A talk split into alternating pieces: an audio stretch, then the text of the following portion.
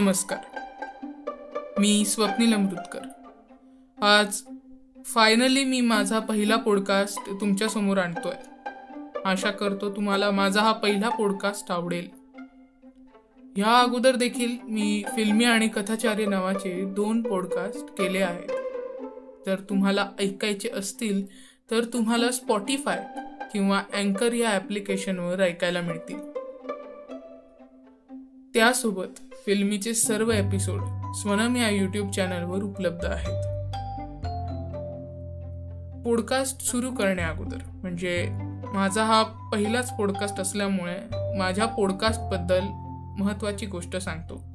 माझे सर्व पॉडकास्ट हे मराठी भाषेत असणार आहेत.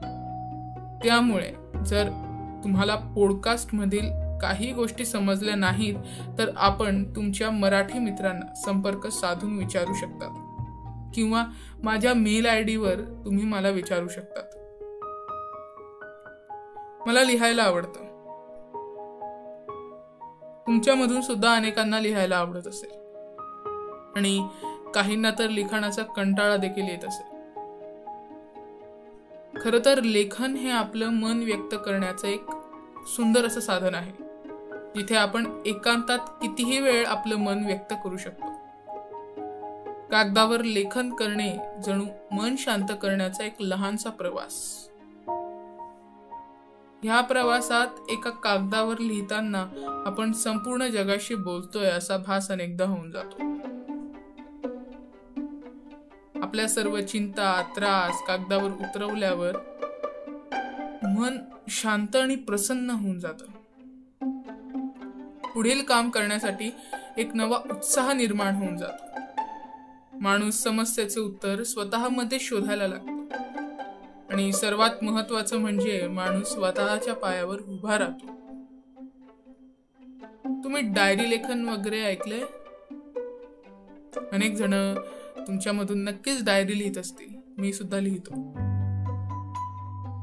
डायरी लेखन म्हणजे आपल्या दिनचर्येत घडलेल्या महत्त्वाच्या गोष्टींची एका लहानशा डायरीमध्ये न चुकता रोज नोंद घेणे. ह्या डायऱ्या जर कोणाच्या आयुष्यात आल्या ना तर त्या संपूर्ण माणसाचं आयुष्य बदलून टाकतात. आणि अनेकांचं बदललेलं आहे.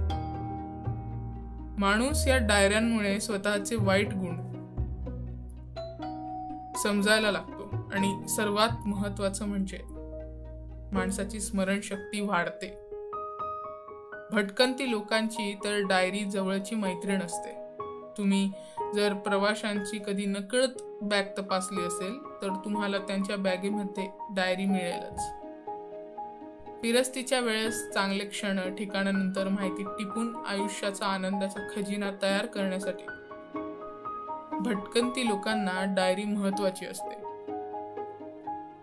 पुढे जाऊन पायाची हाडं जेव्हा प्रवास नाकारतात तेव्हा ह्याच डायऱ्या भटकंती लोकांच्या मनात भटकंती जीवन मुक्त ठेवण्यासाठी मदत करतात. डायरीचे लेटेस्ट उदाहरण. ओके. डायरीचं लेटेस्ट उदाहरण म्हणजे अभिनेत्री प्राजक्ता माळी. त्यांचा नुकताच एक प्राजक्त प्रभा नावाचा एक सुंदर असा संग्रह प्रकाशित झाला आहे. या संग्रहाच्या प्रकाशन सोहळ्यामध्ये त्यांनी त्यांची आणि त्यांच्या डायरीच्या नात्याची नात्याचा एक सुंदर असा प्रसंग सांगितला. आणि आज त्याच डायरी लेखनामुळे त्यांचा सुरेख असा कविता संग्रह आहे आणि अजून येतील. या उदाहरणातून आपल्याला समजते की डायरीद्वारे आपले मन नुसते व्यक्त होत नसते. तर डायरीमुळे आपले व्यक्तिमत्व घडत असताना जगासमोर येत असते. मग काय? करतायत ना डायरी लेखनाला सुरुवात? आणि हो डायरीविषयी मनात भीती ठेवू नका. म्हणजे अनेकांना प्रश्न असतो की आपली पर्सनल डायरी कोणी वाचून घेतली तर असतोच मला माहिती आहे. तर ह्यासाठी एकच उपाय आहे की घरातलं स्वतःच कुलूप बंद कपाट असायला पाहिजे. असो मी आशा ठेवतो की तुम्हाला आजचा माझा पॉडकास्ट नक्कीच आवडला असेल. आजच्या पॉडकास्टमधून मला एकच गोष्ट सांगायची होती. एक्सप्रेस व्हा. एक्सप्रेस करा तुमच्या मनाला एक्सप्रेस करा. व्यक्त व्हा. कारण व्यक्त होण्याने आपलं मन एकतर शांत राहतं उल्लसित राहतं फ्रेश राहतं. आणि आपला पूर्ण दिवस आपला जो दिवस असतो तो पण फ्रेश ठेवतो. तर तुम्हाला कोणी रागवलं असेल किंवा कोणाचा राग तुम आज कोणावर चिडून गेलेले असाल एका कागदावर लिहून झाल्यावरती तुम्हालाच वाटेल की नाही. तोही मान त्या माणसाची ही चूक नव्हती किंवा आपणच जास्त चिडून गेलो. भांडणाची गरज नव्हती. असे विचार तुमचे यायला लागते लिहून ठेवा. खरंच असं होईल. तर मग सुरू करा डायरी लिहायला किंवा एखादं कागद किंवा एखादा कागद पेन तुमच्या जवळ असायला पाहिजे. जेणेकरून तुमचं मन जेव्हा असं चिडून गेलेलं असेल किंवा बिझी होऊन म्हणजे जरा हे होऊन गेलेलं असेल डिस्टर्ब होऊन गेलं असेल तर तुम्हाला हाच कागद पेन तुमचं मन बॅलन्स करायला मदत करेल. तर मग सुरू करा आता डायरी लेखनाला. मी सुद्धा केलेली आहे आणि डायरी लिहून झाल्यावरती एका महिन्यानंतर तुम्ही ती डायरी वाचायची आणि तुम्ही केलेल्या चुका सुधरवण्याचा प्रयत्न करायचा. आणि ज्या चांगल्या तुम्ही सवयी लावून घेतलेल्या आहेत नकळत त्या जोपासायचा प्रयत्न करायचा.